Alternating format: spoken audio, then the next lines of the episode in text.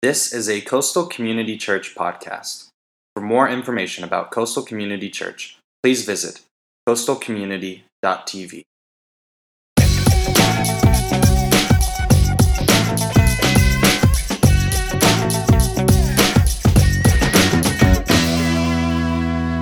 Hey, my name is TJ, and I'm one of the pastors here. And can we just kind of give it up for our band real quick? Don't they do uh,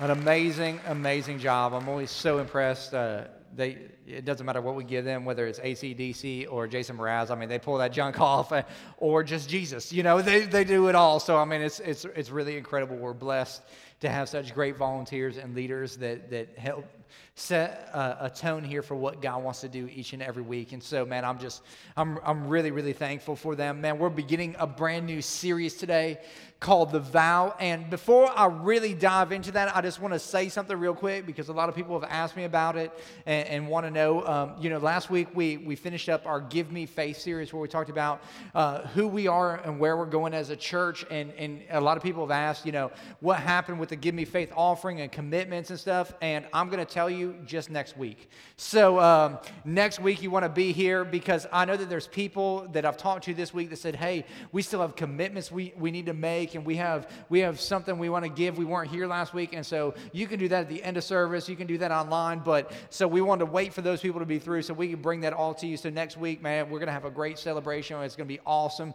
We're gonna find out exactly what we've done and where we're going and how that's gonna work. And so it is gonna be awesome. But this week we're starting a brand new series called The Vow, and, and we're talking about relationships. And and this is i just kind of want to get a feel of, of what's happening here in the room. So uh, can, can I have all the single people kind of raise their hands for me and keep them up? Single people, look around, look around. There's potential spouse somewhere. Keep them up, keep them proud. Yeah, what's up? What's up right now? You look, listen, Jesus might be telling you that's the person I need to hook up with. So I don't, I'm not saying that, but you know, you might find your spouse. You can, you can blame that on us, okay? You can just say, Jesus' name, TJ hooked me up. He, he had them raise their hands. And also, you know what?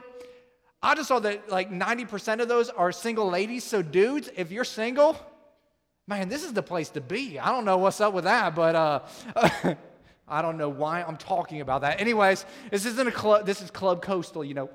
I don't know. Um, sorry. Uh, okay. Uh, on second thought, how many of y'all are married? If you raise your hands, married, married. Awesome. A lot of married people. How many? How many of you guys are married to the to the right person? Okay. If you're not raising your hand, you are in big freaking trouble right now. I'm just telling you that right now. Like, I, will see a guy in the back. He's like, man, I'm making sure my hand is up. Babe, look, my hand's up. Okay, so that's that's awesome. I'm, I'm glad to hear that. Um, you know, so um, how many of you guys think you you never mind. Um, we won't go there. But this is what I know. There's this, this idea that's out there, and it is going to be the, the fundamental kind of truth. And if you're taking notes, this is the main idea for this series. Um, it's kind of lay the foundation of everything that we do. And it's this idea that to be really fulfilled in life, you have to find the one.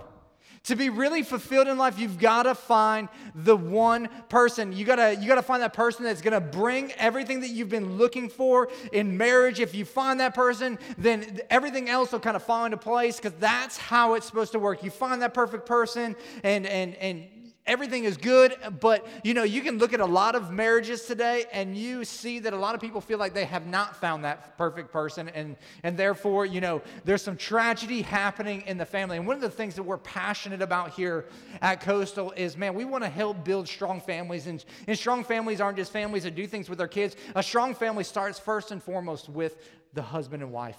And we want to build strong marriages, and marriages are all about that relationship. And so this week I was studying and I was checking out this book called. Um, it's called Sexual Detour. It's by this lady named Dr. Holly Hein. And uh, she gave some stats in this book that kind of just rocked my world. And, and I just want to share them because a lot of people feel like, man, they didn't find the right one or they found the wrong one and they made a bad choice. And, and here's some stats of what she said. She says this that nearly 70% of married men and 60% of married women have affairs. I mean, just, just think about that right now. Six out of 10 women will have an affair on their spouse, and seven out of 10 men will have an an affair on their spouse. I mean, that's huge. That's, I mean, that's big right there. And that's so tragic. Uh, another thing that she said, she reports that, and this is from the statistics, that in the US, less than half the couples who marry will stay married for longer than 15 years. And this one is the one that really blew my mind. She said every 10 to 13 seconds, another couple divorces. Now, you, you would have to admit that you have to look at those statistics and say, could it be possible that something fundamentally in our ideas there are just not working? Because if we were to take those statistics and kind of apply them to another area of life like say say you got a, a broadcast from the school uh, board that tomorrow you know tomorrow's a school day right? There, no schools are canceled tomorrow because of a wannabe hurricane or anything. Um, so so schools put out a broadcast tomorrow. Hey listen on your way to on the way to school tomorrow and while your kids are on their way to school or on their way to a bus stop if they're walking or riding their bike there's a 50% chance that they're going to be mauled and killed by a wolverine you know, what, I mean, this is hypothetical, so just bear with me. We don't have Wolverines in Florida, but I just thought that would be pretty freaking awesome if Wolverines were, you know, and so, um, and so hypothetically, you get this newsletter hey, this bulletin 50% of y'all's kids, they're going to be killed and mauled tomorrow on their way to school, riding to the bus stop, you know, walking to school by Wolverines. Now, as a parent, what are you going to do? Are you going to, when you're sending them out in the morning, are you going to be like, listen, Susie, here's the deal. When you're out there, I want you to look. You know the kid down the block that's a little overweight. Wait till he's leaving for school and walk with him. And when you see the Wolverine, just make sure you can outrun them. You know, that, like, or you're not going to be like, you know what? Um, make sure you put your track shoes on. You, you're not going to do that, are you? You're probably going to drive your kid to school that week.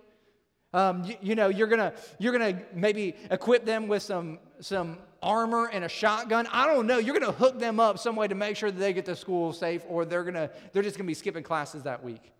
I mean, you're gonna do something because you're like, man, that's just I don't want my kid to die.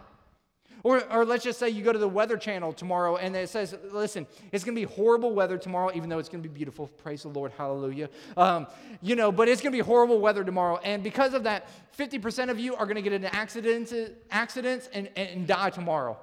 Now, for most of us, that means we're probably skipping work.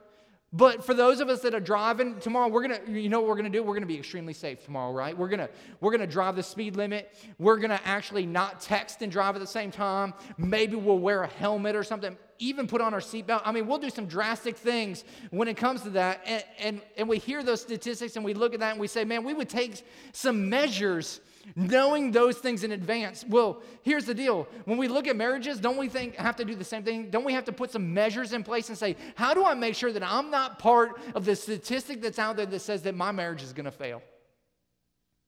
What am I going to do differently than everybody else so I can end up on the better side of that stat than rather than being that stat?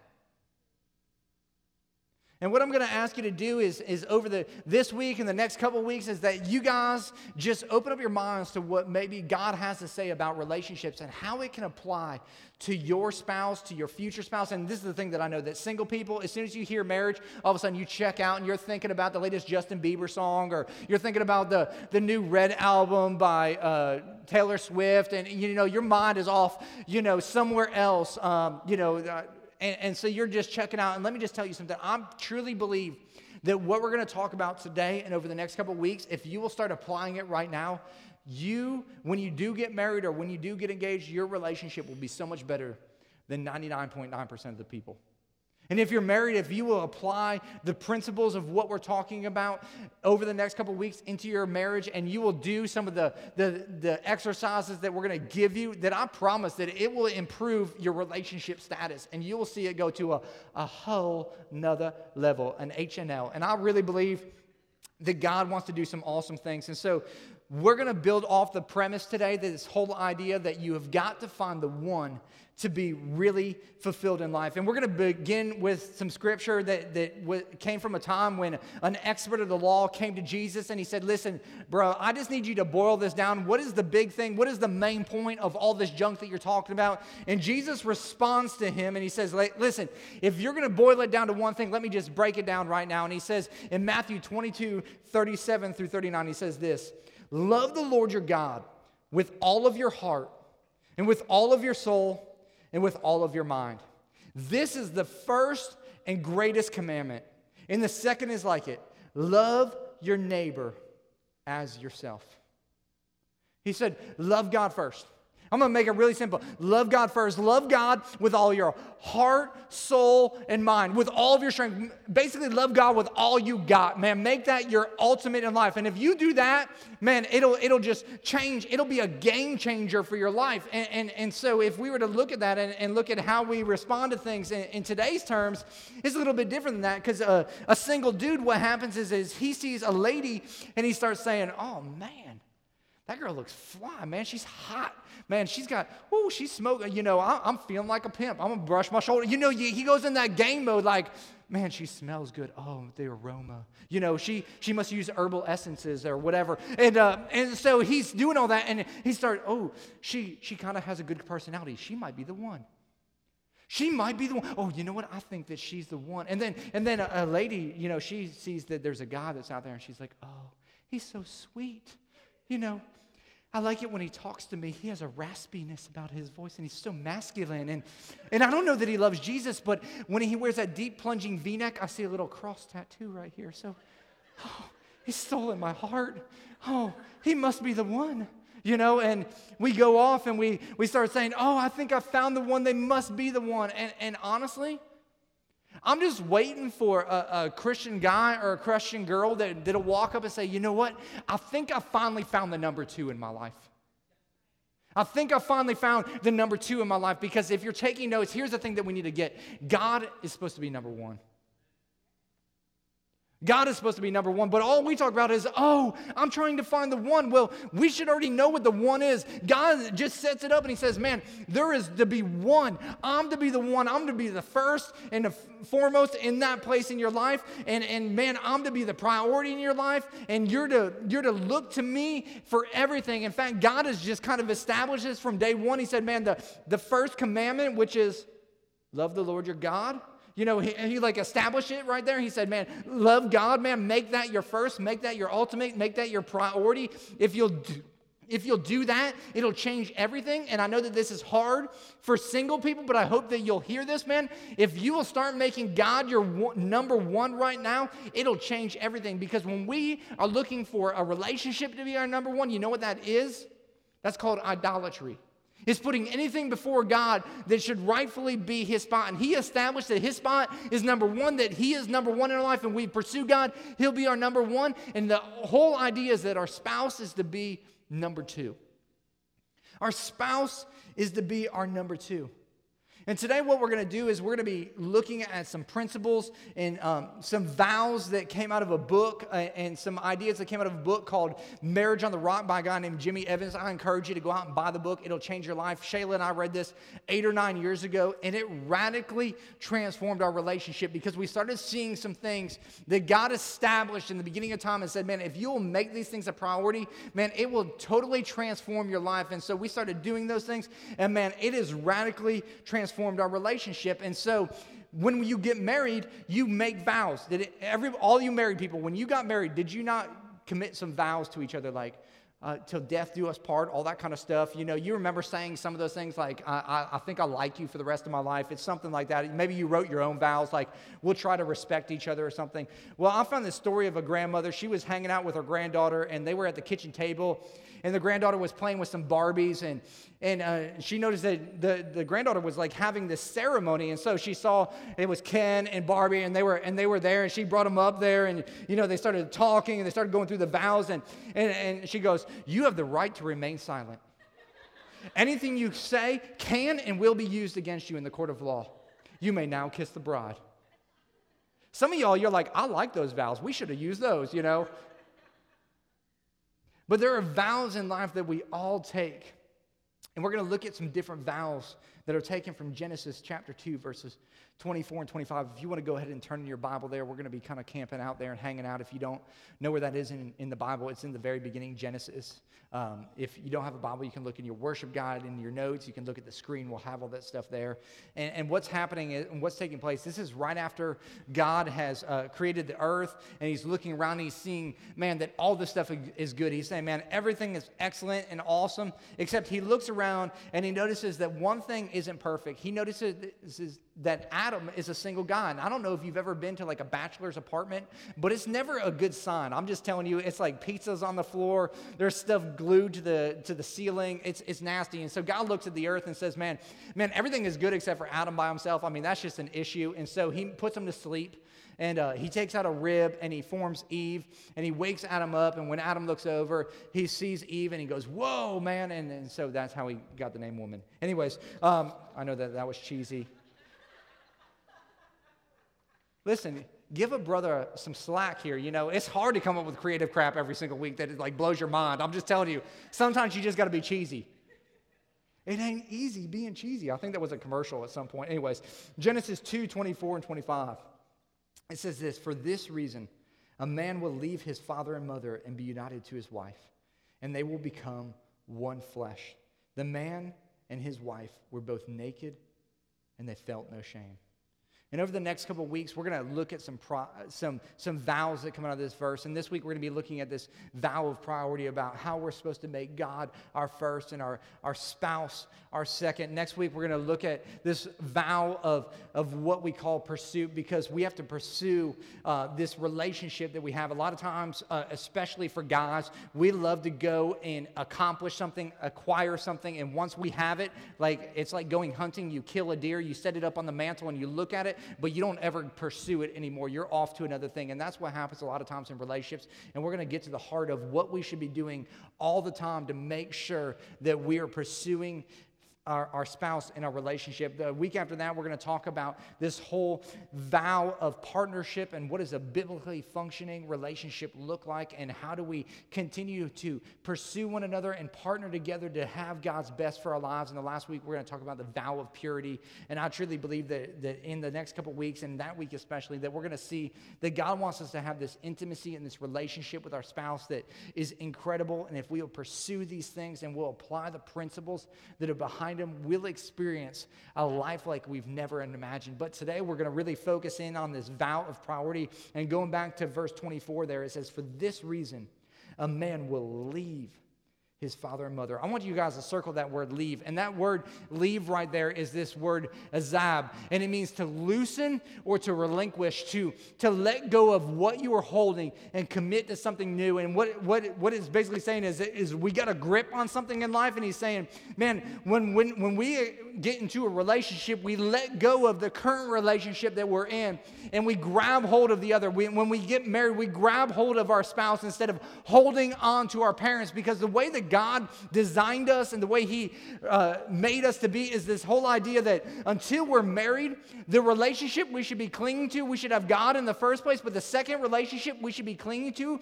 is our parental structure. They're there for a reason to lead and to guide us. But when we make a commitment to our spouse, we're to, we're to let go of our parents and grab hold of our spouse. And basically, it's like being on a trapeze and you're holding on to your parents and, and you're swinging back and forth, and all of a sudden you go, Whoa, there's, that's, a, that's a good one and you, you do a backflip off and you grab onto that one and you cling to it. That's what he's saying. And, and, and, we, gotta, we gotta recognize that God designed us not to have other things as a priority besides Him. He's the be the number one, but we're the we're to have our relationship as the number two, and we're to cling to that thing. We're to leave everything else and cling to that. And so the very foundational principle and the and the vow that, that we need to grab hold of and understand and make here today is, is this idea that we need to promise to make God our number one and our spouse our number two in life. Man, our God has got to be the priority in our life. And, and listen, if your marriage isn't working the way it should be, if you feel like your marriage is out of whack, I'll just tell you something right now. It's probably because one of your priorities or both of your priorities are on something else. Something has, has replaced God at number one and your spouse at number two. And it's so easy to replace your priorities with other things. I mean, I can I look all the time and I see this epidemic happening in people's lives, especially down here. And I don't know why why this is, but I look around and I see this, this, this thing happening where, where parents are replacing um, the priority of their spouse with their children. And, and so everything in their life revolves around their kids. And so they're always going to their kids' games. They're always thinking about how do I get them to the next event? How do I make sure that they have this? How do they do that and that and this and that? And their life revolves around going from one soccer game to a baseball game to, to this event to that birthday party to this. And they totally neglect their spouse. Like they're kind of two roommates just hanging out together, raising some kids, and we would call that child centered parenting. What I would call that is a child centered relationship. Where your entire relationship is based on your kids and their life, and you have ceased to exist as a couple. And it's really easy and it's really subtle to, to allow that ladder to take priority in your life. All of a sudden, you're neglecting going out on dates with one another. You're going to play dates with other moms or other dads, or you're going to baseball games with your kids, and you're missing out and you've replaced that thing. And the problem isn't priorities because that's a good priority to have in life. It's a good priority to parent your kid. That's not a bad thing. The problem is, it's the order of your priorities. All of a sudden, instead of being God first, your spouse second, everything else after that, your kids, your career, all those things, all those other things start creeping up. All of a sudden, that career starts moving into that place of, of your spouse or of God. And all of a sudden, that career is the main thing. And you're thinking, man, how do I make more money? How do I continue to climb this ladder? How do I make sure? And so you're going out to extra business meetings, you're going out to extra events, you're networking more. Instead of spending time with your spouse, you're doing those things. And all of a sudden, that, that creeps in. There's this drift that just happens in our lives. For some of us, it's this idea that, man, I want a bigger house, I want more things. And so we're going after the bigger house. We need a bigger house house. We need a nicer house. We need a, we need a, we need a, a, a more furnished house. And, and so we're putting off this image, and all of a sudden that image transfers to, man, I got to look good. I got to look swag, and I got to I gotta swagger jack that guy's stuff, and, and I got to have that stuff in my life. And, and all of a sudden that becomes the priority in our lives, and we're trying to acquire more and more stuff. And then all of a sudden it comes to the image of ourselves. And like, you're like, I got to get rid of this keg and get a six pack. And so you're, you're Botoxing and you're detoxing and all this other crap. I don't really know what else I'm saying right there. And so we're doing all this stuff. And the problem isn't that those things are bad. The problem is, is that those priorities have gotten out of order.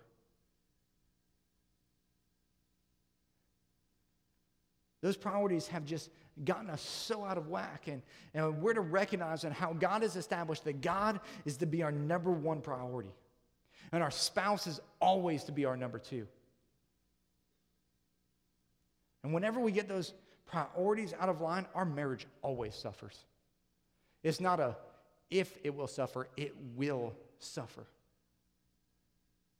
And, and, and I come to you because I, I know this to be truth. I mean, this is, this is an area, and, and, this is what radically transformed my life is, is this message right here, this idea of the vow of priority when I heard it for the first time because I realized that I'm a workaholic in life. You know, uh, I grew up with a family, um, and, and my mom and my stepdad's motto was this We're not the smartest people, we're not the best looking, but gosh darn it, it's hard to beat somebody that never sleeps. And their whole idea is, man, we will outwork anybody else, and we might not be better than them, but we'll just put in more work and we'll eventually outgain them. And so, because I grew up in that mentality, that's always been my mentality. I'm a workaholic. And so, back in the early 2000s, after Shayla and I got married, I, I was working at a church um, 40 hours a week, and I own my own business. So, I worked another 50 hours a week at that. And, and, uh, and, and at the same time, you know, so I'm, I'm putting in all these hours. The rest of my time is, is meant for sleep. At the same time, Shayla is working all the time and doing stuff with her family. And I don't really like her family, so I didn't want to hang out with them. So, I would rather go back to work. And, um, you know, just, just truth, I don't. Um, Sorry, this is confession here. It's good for the soul, bad for the relationships. Um, and so, you know, all these things are happening. And, and I remember being at work one day and, and, and looking at my life for some reason. I was peeling off, off wallpaper. I own a construction business and we were doing a remodel of a bathroom. And, and I was peeling off wallpaper and I was like, this is like my life. My life is completely falling apart.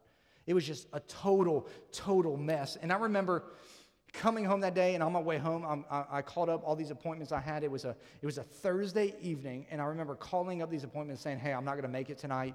Uh, and i remember walking into, my, into the house and it was like shayla and i were, were like roommates at this time. Like we maybe had a conversation in passing like hey what's up? You know maybe gave a high five or something but that was that was the level of intimacy and touch right there. It was hey way to go and uh, I remember walking into the house that day, and, and I don't know what she was doing. She was at the, she was at the kitchen, and, and she was cutting something, and it smelled like death in there.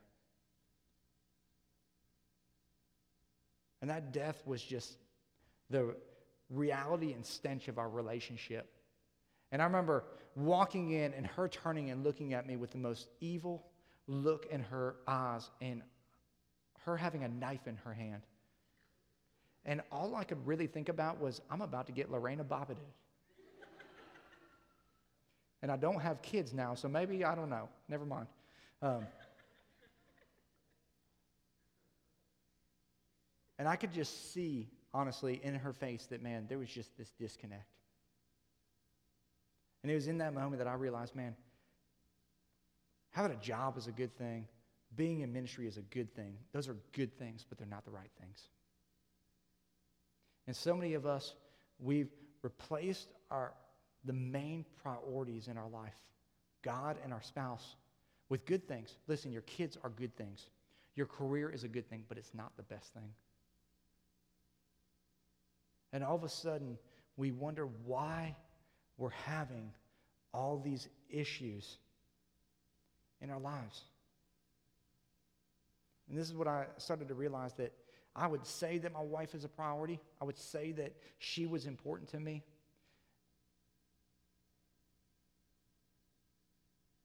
But those were just empty words, they were just good intentions. Priorities are always proven by actions. And I started looking at the actions of our lives and I started saying, man, you know what? Some things have got to change. And so, uh, man, I, we were, I repented and we started changing. And God started changing our life. And you know what? There's a lot of you guys that are out there right now that are doing the exact same thing. Man, you know your spouse should be high up there, but man, they've kind of taken some lower rungs in the ladder of life. And those priorities have just gotten completely out of whack. And what I want to do is I just want to talk to the guys for a couple minutes. I just want to have kind of man to man conversation here because this is what I know. Guys, we, how many y'all, I mean, like you have like this nature that you just, you just protect. Anybody out there, like you just, you're just like a protector? Like anybody? Am I the only guy that likes to protect? I figure there's got to be at least four of us. Okay, good. There's there's seven. Positive. We we're making progress here. You know, I, I like my natural desire is, is to protect, you know, and, and, and I've got skills. You know what I'm saying? Like, I'm pretty dangerous. I, I feel like I've got lethal weapons right here in my hands. You know, I got like nunchuck skills and star skills, if you've ever watched any movies or anything. Uh, anyways, um, you know, and, and, and, I have this tendency to want to protect. That's my natural desire. And, and you know, I, I want to make sure that I'm protecting my wife. And, and, and, and, and I know that I've got skills because I remember this one time in our lives. Um, you know, we came home from church and there was, a, there was a sign on our door that said there was a snake in our house and I didn't believe them. And so we took a nap and my wife woke me up and she said, I hear something. When, you, when your wife wakes you up and they say you hear something, most of the time you just hand them the bat and say, go check it out, right? Well, I didn't do that. I jumped up and I noticed that there was a snake on the floor. So I grabbed that mug, grabbed it by my hand, it bit me. It was awesome. And uh, I threw that junk outside. I didn't care. I'm a protector, baby. Skills to pay the bills right here. Lethal, lethal weapons. Don't come near me. I will, I will whoop you. Anyways, um, I've never hit anybody since like the five years old, so I don't know what I'm talking about. But man, I want to keep my family safe. I want to keep my family safe, and there's just this desire to protect. But this is what I also know that, that you know what? If my wife was in need or, or if somebody I loved was in need, I'd be the first one to lay down my life. Anybody else out there like that? You see somebody that you love, and, and you'd lay down your life in an instant. Here's the thing that we need to understand God hasn't called us to lay down our life for somebody else, He's called us to live for other people. You know, it's so easy for us to want to go die for something, but God is saying, man, I want you to live for others, not for yourself, but I want you to live for others. To live for God and make Him the number one priority, and then to live to serve and meet the needs of your spouse, number two. Because in life, you're only called to live for two things. You're not called to live for your career. You're not called to live for your kids. You're not called to live for that hobby that you have. You're called to live for God, and you're called to live for your spouse. That's why Paul said in Ephesians 5.25, he says, Husbands, love your wives just as Christ loved the church. And how did he love her? He said he gave himself up for her. I would challenge you to protect your number two, to protect that relationship that you have. And, and how do you do that, man? I, I think we need to protect them physically. You know, you, you, you might need to go take some jiu-jitsu classes or buy a gun or something. That's a, that's a good thing. Like, it's good to, to, excuse me, to have safety. It's good to go get alarm system on your house, do those things. But you know what? We also need to protect them spiritually. That means we need to lead our home spiritually, that we need to be the one that's, that's getting up early and saying, Man, I'm going to seek God and I'm going to I'm gonna, I'm gonna lead the way in our family. I'm going to be the one that's up early on Sunday morning, go, getting everybody ready for church. And, and I'm going to lead that way. And I'm going to I'm gonna be seeking after God. I'm going to be praying for my family. I'm going to be doing all those things. I'm going to I'm gonna protect them spiritually. Man, some of you, it's, it's protecting them financially. It's saying, You know what? I'm not going to do what everybody else does financially. I'm not going to spend 103% of my income. I'm going to function like a biblically functioning family should, and I'm gonna I'm gonna give 10% of my income, and then I'm gonna be wise because the Bible tells me to be wise, and I'm gonna save 10% of my income so I have some margin in life. And then you know what? I'll spend the rest, and you know what that'll do? That'll create security in my relationship. It'll create security because we're not living month to month wondering how we're gonna make it without the next paycheck. And what happens if something happens, and all of a sudden you've created this sense of security in your life because you've gotten wise in your finances. And then you know what? We're we're to protect our spouse's heart relationally. And so that means that, you know what, we make some commitments that, you know what, we're not going to lust after other women. We're not going to put ourselves in situations where we could compromise. We're going to make sure that she knows that she is the apple of our eye, that we only have eyes for her, that we're going to make a covenant, like it says in Job 31 1, that I will have made a covenant with my eyes, that I will not look lustfully upon another woman. And I'm going to make sure that she is my everything, that she knows how much she's loved, not just by my words, but by my actions. And, and she's going to hurt, she's going to be secure in, in this relationship relationship because I'm continually showing her how much I love her. And then, gentlemen, I would, I would encourage you to protect your priorities.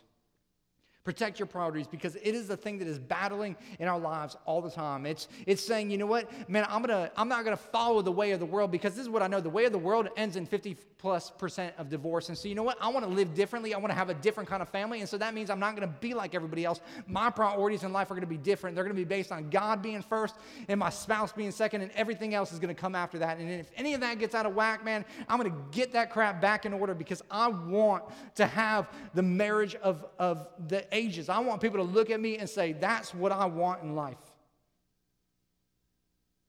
Man, I'm going to guard my relationship with God being number one, and I'm going to I'm to make sure that, that my spouse is number two, and my family falls right after that. Three, or wherever that may be in your life. But I'm going to get those things in order. And this is what I know. I, it's, it's easy for me to talk to dudes uh, because I am one. And uh, I understand us uh, a little bit better, and, and this is really my perspective for guys. But I, I sat down uh, just kind of impromptu yesterday. I, I, I, busted out my iPhone and said, Shayla, I just want to ask you some questions. And, um, you know, she lives a super busy life. She's worked pretty much full time her entire life while we've done ministry, while we've done all this other stuff. She leads small groups, she mentors women, she, she's doing all this stuff all the time. And, and I just said, you know what? How, how do we do this? And so I want you to take a look at, at what she said for, for the ladies of how we can practically do this for our lives. Take a look at the screen. Shayla, with all you do, how do you keep God in the number one spot in your life? Sometimes I think it's difficult because different times in life or different seasons in life, it's really hard to, you know, some are busier than others. But for me, it's just making a priority for those things. And it looks different every day. Sometimes it's early in the morning, sometimes it's at night. But it's just knowing that that's something that's important to me. So I'm going to make time to do it. So, in, in, in hearing that, how do you how do you build a routine in your life, or, or what does that look like for you to keep God in that number one spot? What are some examples of that? Um, some of them might be setting my alarm a little bit earlier to, to get up before I have meetings or whatever, and just building that time into my schedule. Sometimes maybe it's taking my lunch break to um, read or pray or whatever you know that looks like on a daily basis. Or sometimes it's just before I go to bed reading, but it's just making that a priority in my life and just building that time into my schedule.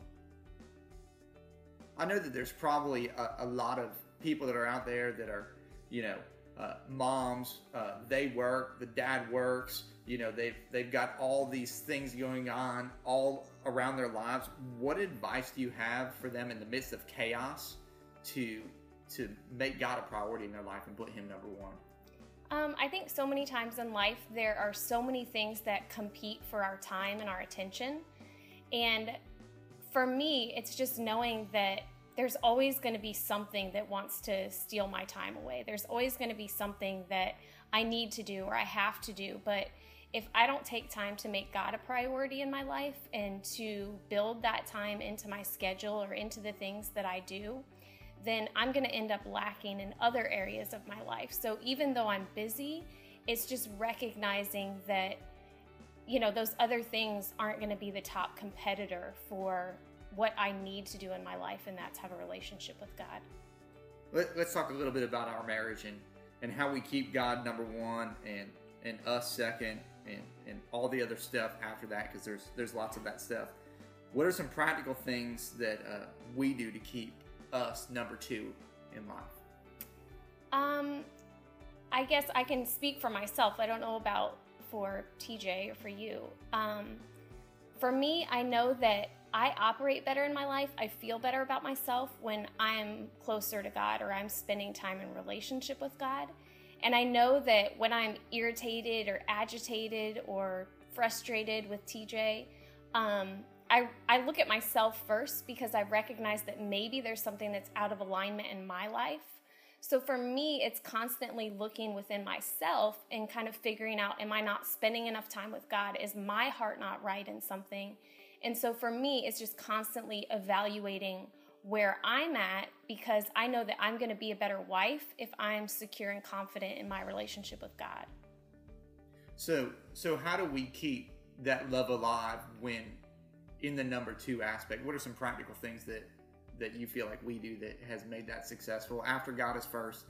How do we keep us second because there's so many things competing for our second place? Yeah again, I think it comes back to priority. Um, making the date night a priority, making engaging conversation a priority, learning um, how to communicate with one another and just talk through things. I think for TJ and I, it is just about like that quality time and spending that time together and figuring out how to creatively do that when you have busy lives and things constantly again competing for for that relationship or that spot in our life. And so it's just making those things priority date night and conversation with one another. Now, let me ask you this.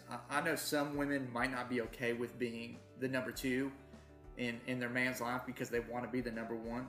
How do you feel about being my number two? I want to be number two because I I actually want a guy that's pursuing Christ first because if he's pursuing Christ and he has that as the number one position of his heart, he is going to be able to take care of me much better. He's going to be able to love me much better because to me, if people don't know that loving relationship with Christ and if they're not connected to Christ, then we really don't know how to love one another. So for me, I constantly want to push my husband to have God as the number one position of his heart because I recognize that when God is number one and I am number two, I am much more loved and valued by my husband because he knows how to do that because of his relationship with God. Now, in talking about pushing me, um,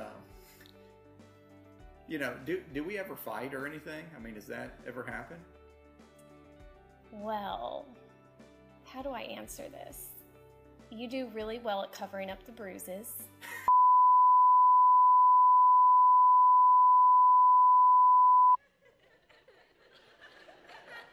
Told y'all you didn't believe me, so wondering why I'm always wearing long sleeves. So I gotta say, uh, m- Shayla had no idea. I just kind of randomly asked her those questions. She didn't have a clue what was coming, but this is what I know: is that I've been married to that woman for almost 13 years now, and uh, I'm more in love with her today than I was the day I met her, and I've known her since we were 11 years old. Um, But I believe that we have what we have because we've learned to put God in his rightful place, put him in the number one, and our relationship number two. And, and we choose to serve each other. We choose to communicate to each other. We cho- choose to be honest and open. And, and we spend that time.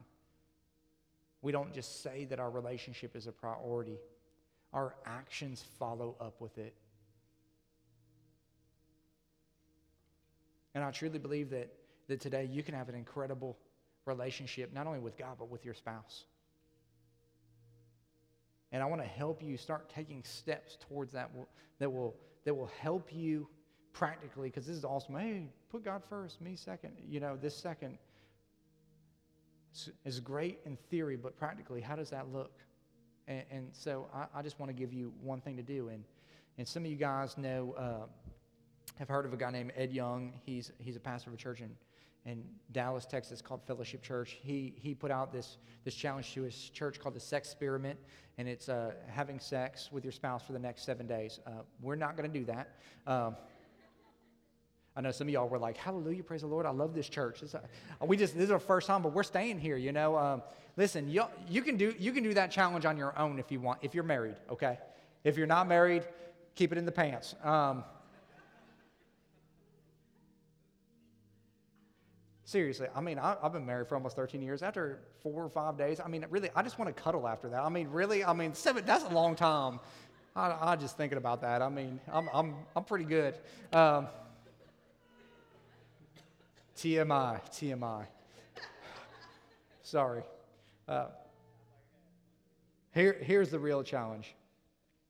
And I think specifically for this context, and uh, that's probably more important than that, and that's this, is, is I want to challenge you to, to pray for the next seven days.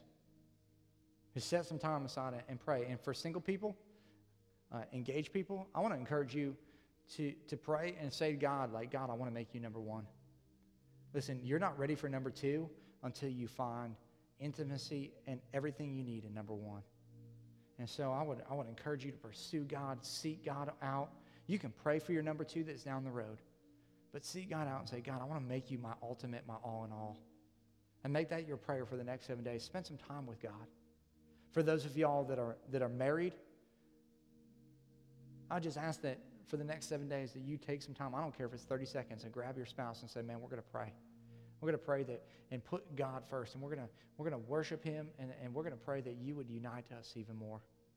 That we would, we would lay down our lives and serve our spouse, that we would put the priorities in order. And, and maybe some of them are out of whack right now. That God, you would help reveal those things in our lives so that we can get you first and our spouse second. This is what I believe. I believe that God is going to start to transform some of your relationships. And I don't think this is just going to be something that gonna, that's going to be just for seven days. I think this is going to be the beginning of a lifetime of things that are going to help you in your relationship with God. And I believe that God wants to set us up to not just be married, but have the ultimate marriage.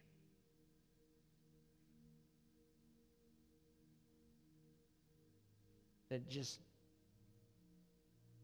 we don't dread going home, but we're looking forward to it because of the intimacy we have in our relationship with Him and the intimacy we have with our spouse.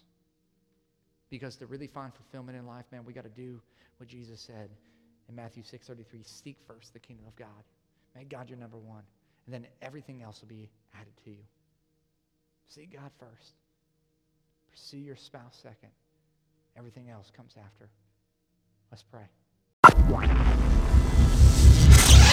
This is a Coastal Community Church podcast. For more information about Coastal Community Church, please visit coastalcommunity.tv.